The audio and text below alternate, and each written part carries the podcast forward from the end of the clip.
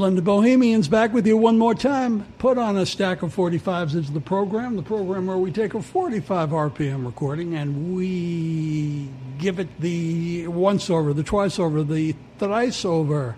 And uh, for your information, education, delight, nostalgic uh, wisdom, whatever it is that, uh, that pleases you.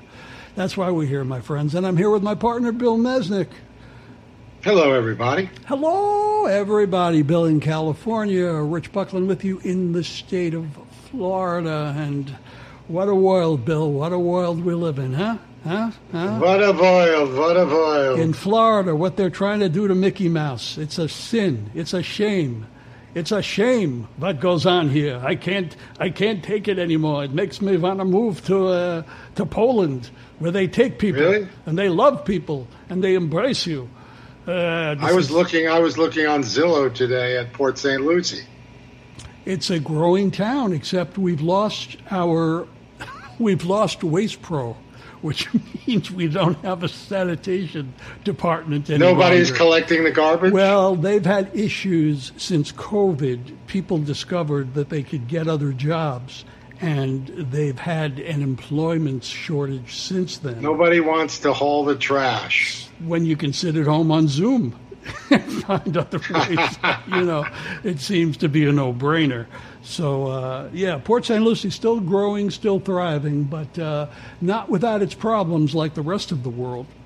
But Bill, you know those problems. Those problems have always existed, and as we were growing up, those problems uh, were often uh, social and racial. And uh, one of the great singer-songwriters is about to embark on her final tour. Her name is Janis Ian, and the Janis Ian, born Janis Eddy Fink. Janis Eddy Fink, and uh, her- an extraordinary story. Uh, also, having won a Grammy for reciting it into audiobook form was quite an achievement as well in 2013. Um, and the, So the, the if I may, just to sort of uh, get us going. So Society's Child is the record. Uh, it was on the Verve label. It was released in '66, but it made it to number 14 in 1967, which is amazing because it is a very uh, uh, political song, and um, it was original title was "Baby I've Been Thinking." B side was "Letter to John." It's a marvelous song called Society's Child, written, astonishingly enough, by a 15 year old girl named Janis Ian.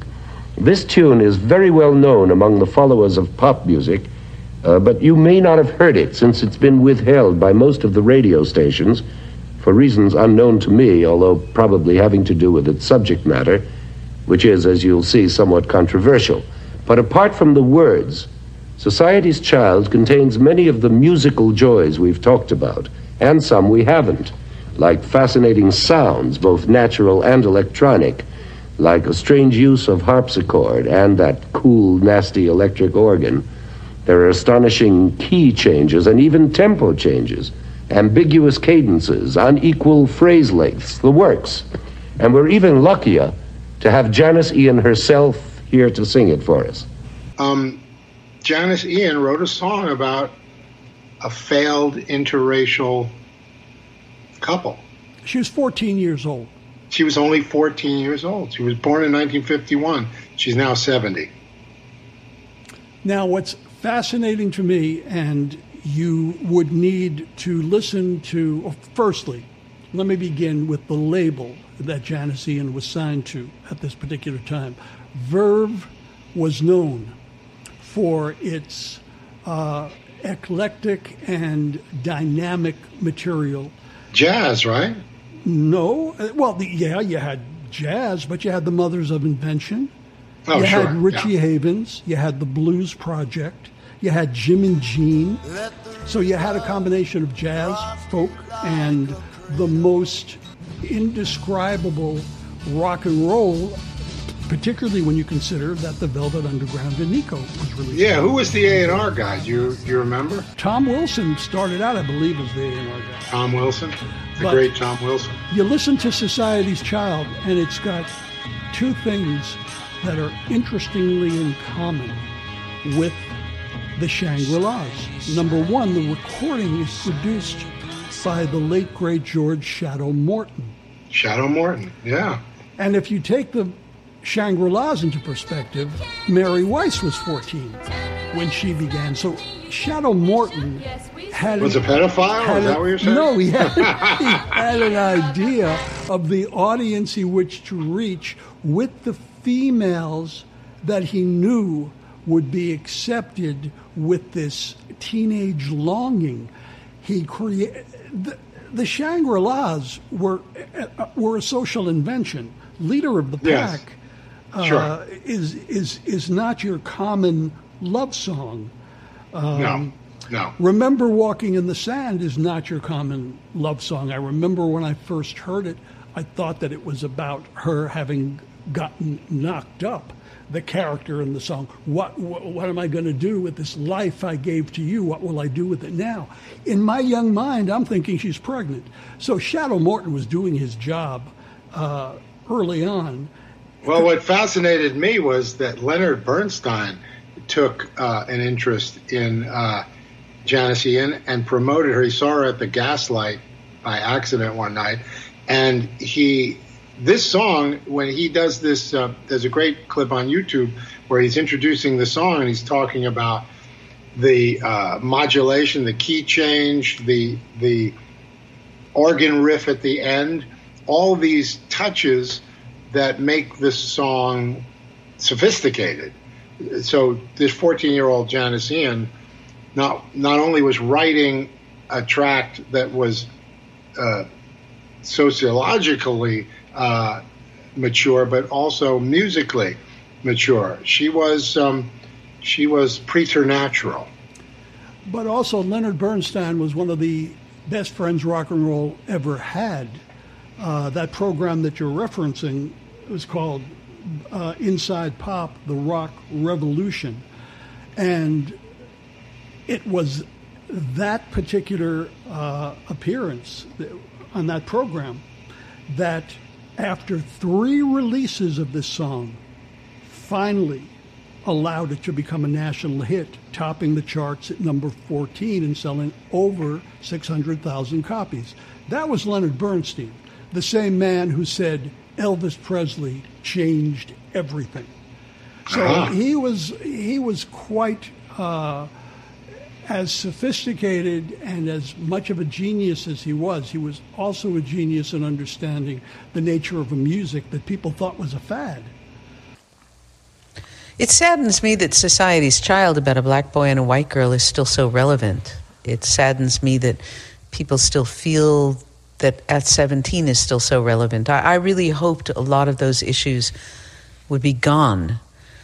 It encourages me with a song like Resist when I see the audience stand up at the end and be chanting it with me, and it's equally male and female. That encourages me because in the 60s, I don't think men realized uh, just how difficult things could be for a woman in, in male dominated businesses like mine or like most.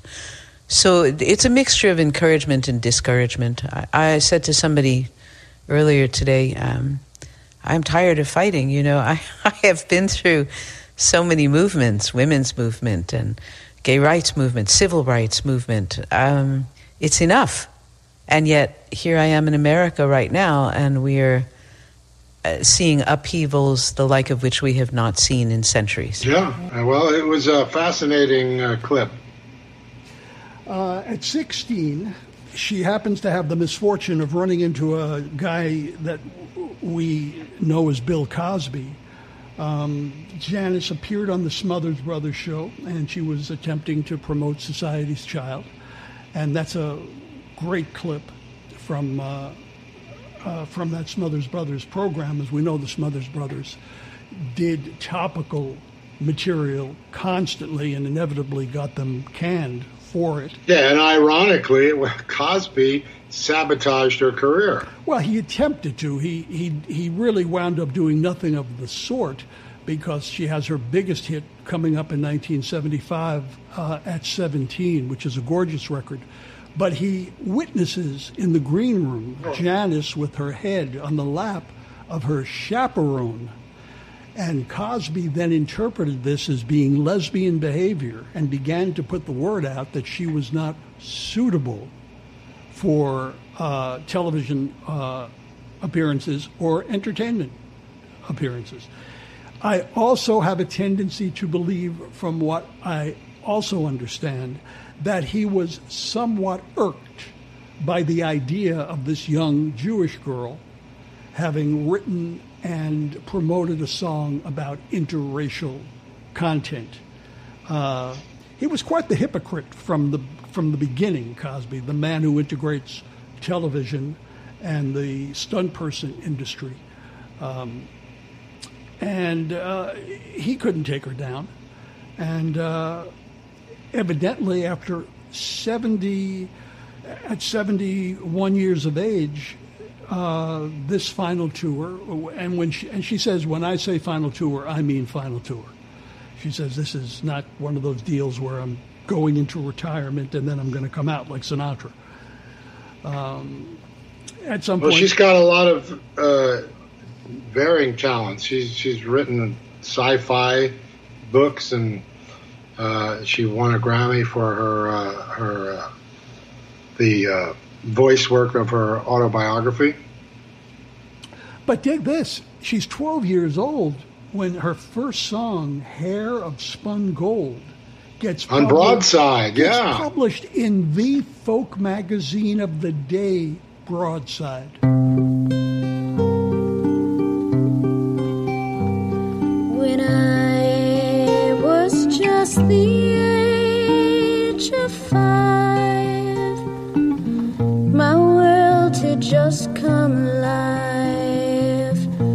Wondrous things to be seen and be done.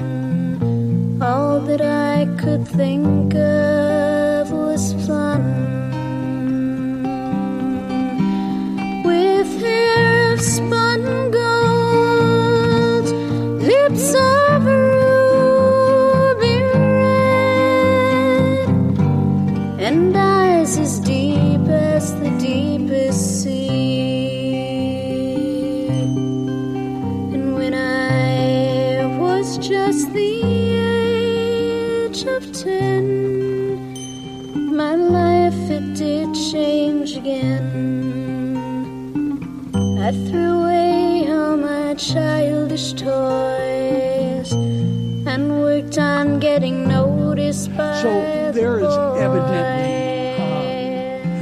there has been genius within her, and another yeah, she was a savant. Yes, absolutely, absolutely.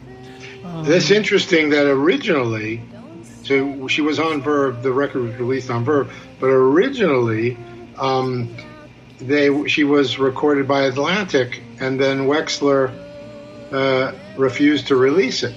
And later, years later, he apologized. What do you think about that? Well, I think that there is.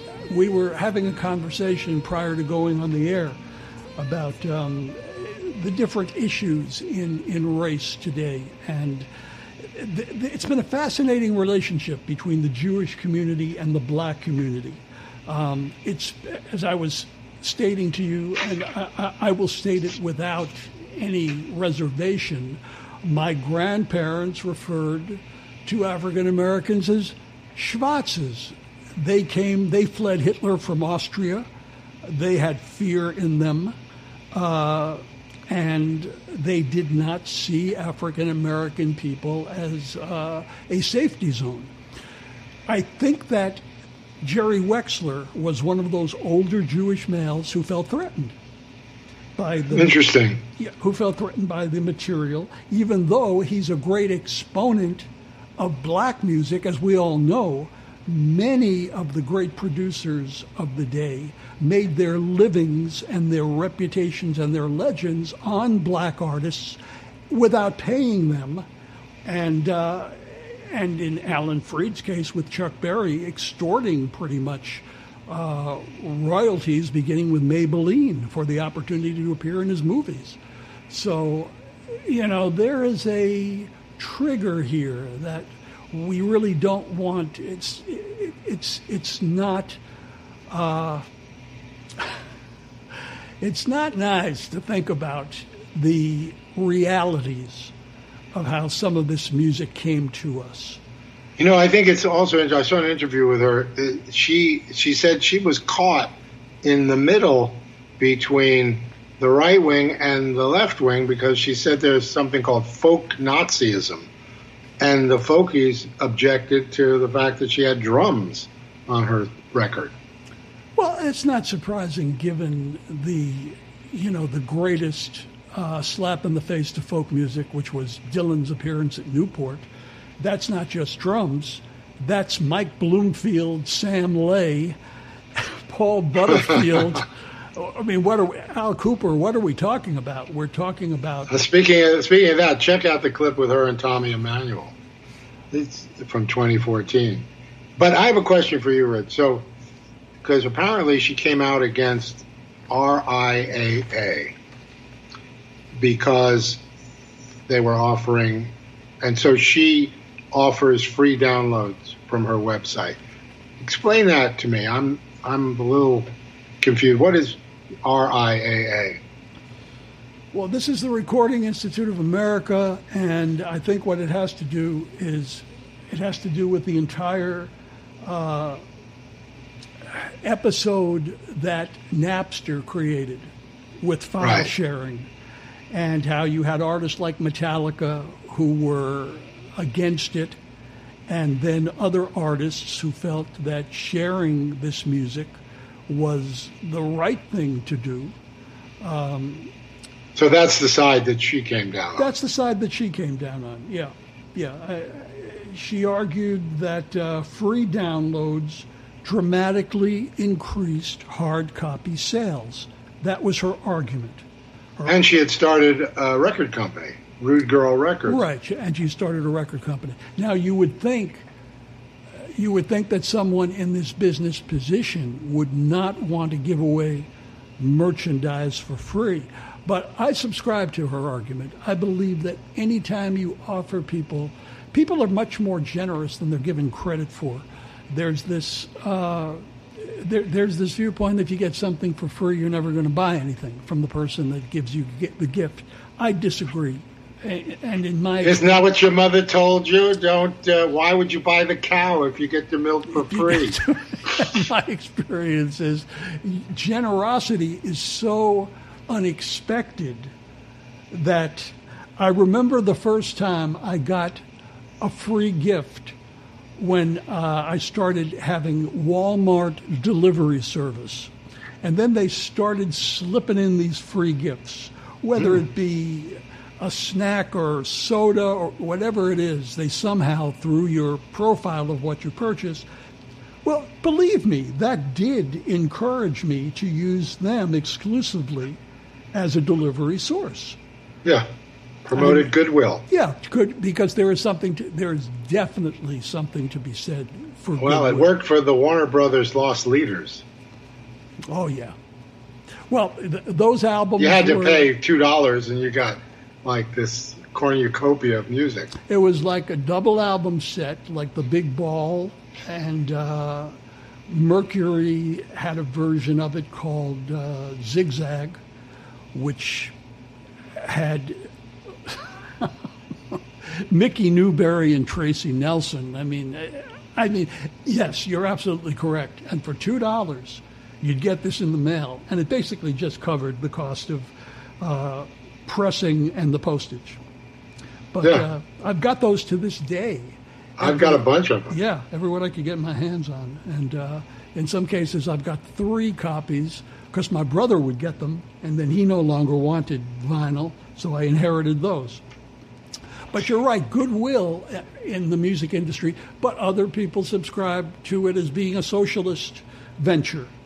And Yeah. uh, giving away this music is, is, is not. Well, I think Janis Ian has always been staunchly clear on her positions. and um, nice that I mean, maybe Cosby was right after all. She married Patricia Snyder in 2003 and is happily married, and God bless her. You know, she's from Farmingdale, New Jersey, so she has. She is. Uh, she's a young. She, she's a young woman of Jewish heritage from New Jersey with this mind that reaches, and with her science fiction work, you could you can make a case that her imagination is not just grounded in the, in humanism, but it's grounded in uh, the universe. And as a gay woman, she begins to understand other demographics of uh, spite and hatred that I don't think she anticipated to be as dynamic. The Cosby episode, of course, was the precursor, but believe me, as she got older, it didn't get much better. Although I must say, uh, at 17, which was comes from 1975, and she won a Grammy. It was number one. Um, that was such a a wonderful breakthrough for her. I mean, because she said, "quote I conceived talking about Society's Child. I conceived the song at 12, wrote it at 13, published it at 14, became known at 15, was a has been at 16. Um, but then 10 years later, this resurgence, and she said on Valentine's Day 77, I received 461 Valentine's cards. Um, because in the line in the song, she goes, for the girls who never got Valentine's. Um, and so that she re- remembered that fondly.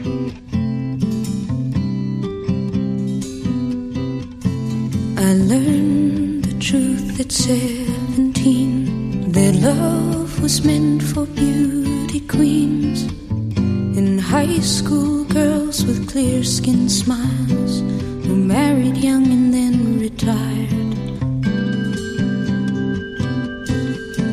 The Valentines I never knew, the Friday night charades of youth were spent on one more beautiful. At 17, I learned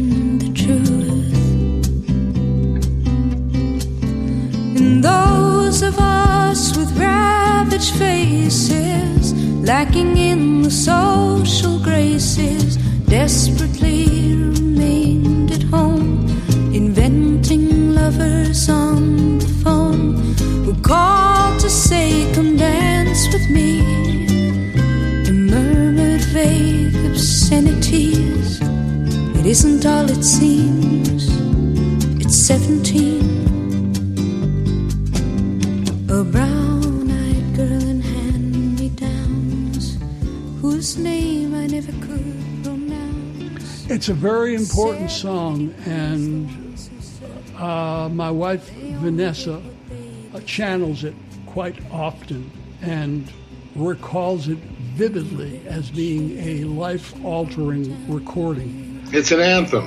It really is, is. It is an anthem, and I don't think that the majority of males could possibly grasp this uh, this element of feminism that was being so artistically and poetically.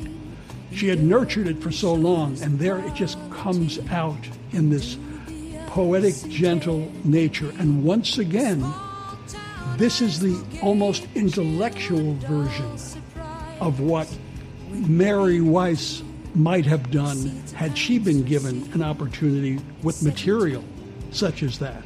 I see what you're saying. As you see what I'm saying, as these, mm-hmm. what George Shadow Morton saw in Janis Ian was much more than opportunity. He did see the brilliance, but he also understood that real people sell. And that's why the New York Dolls became so successful because here you got this new wave of artists who are dressing up as women, it's not accidentally that George Shadow Morton is attracted to this study in change of culture. And when we went to see them in Roslyn, Long Island, uh, it's pretty. It, it, was it was a big deal.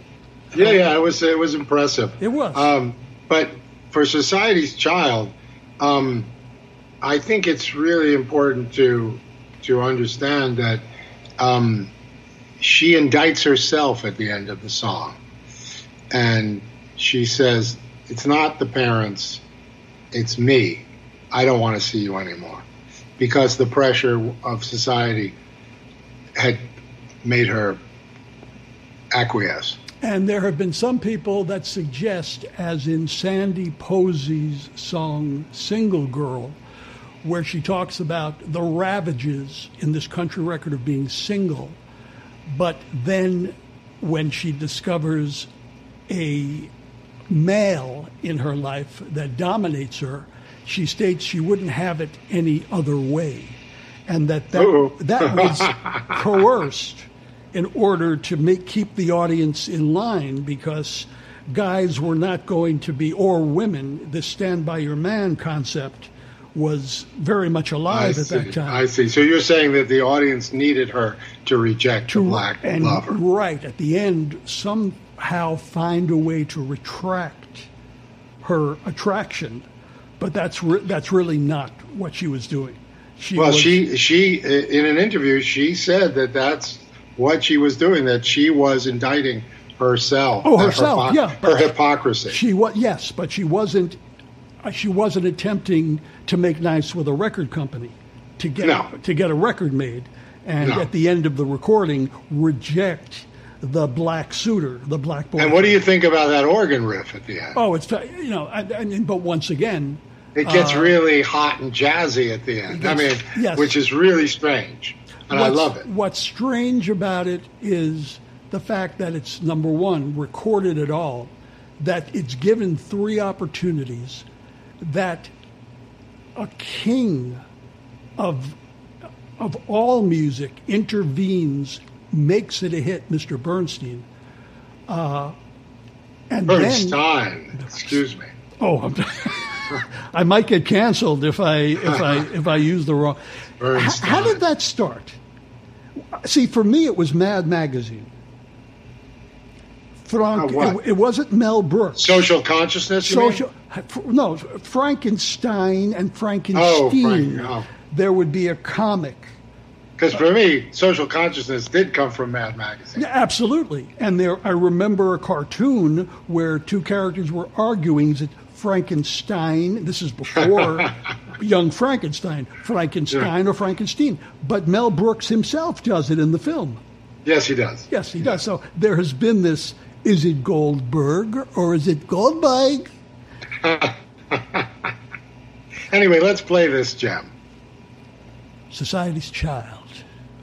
Verve Records, 1966. Janis Ian.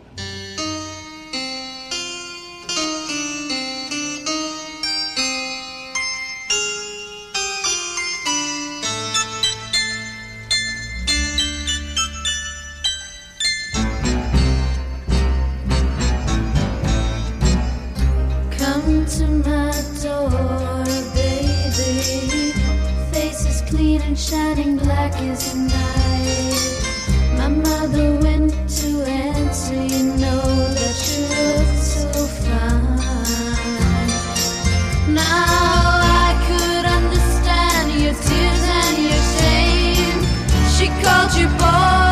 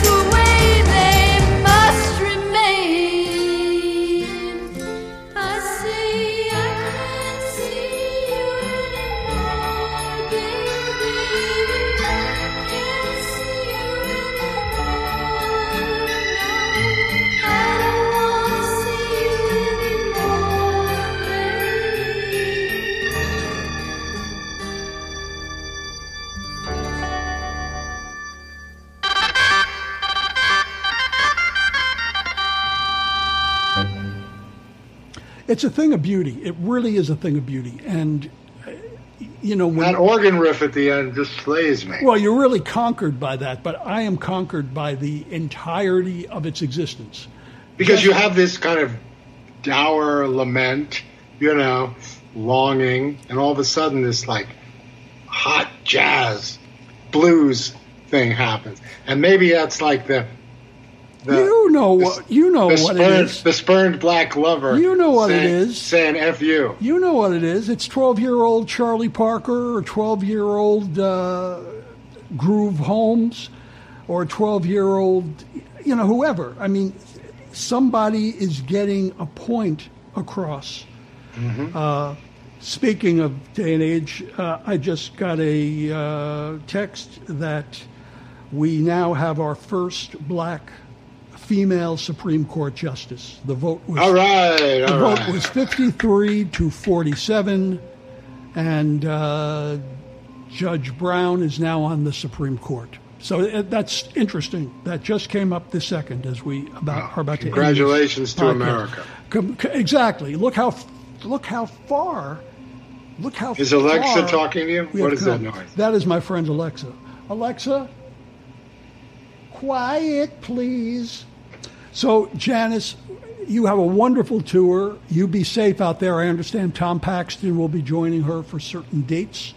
I Sweet. also wish to um, extend condolences to the friends and family of someone that we are quite familiar with. We lost Mr. Paul Siebel uh, a couple of days ago, and he is not generally known.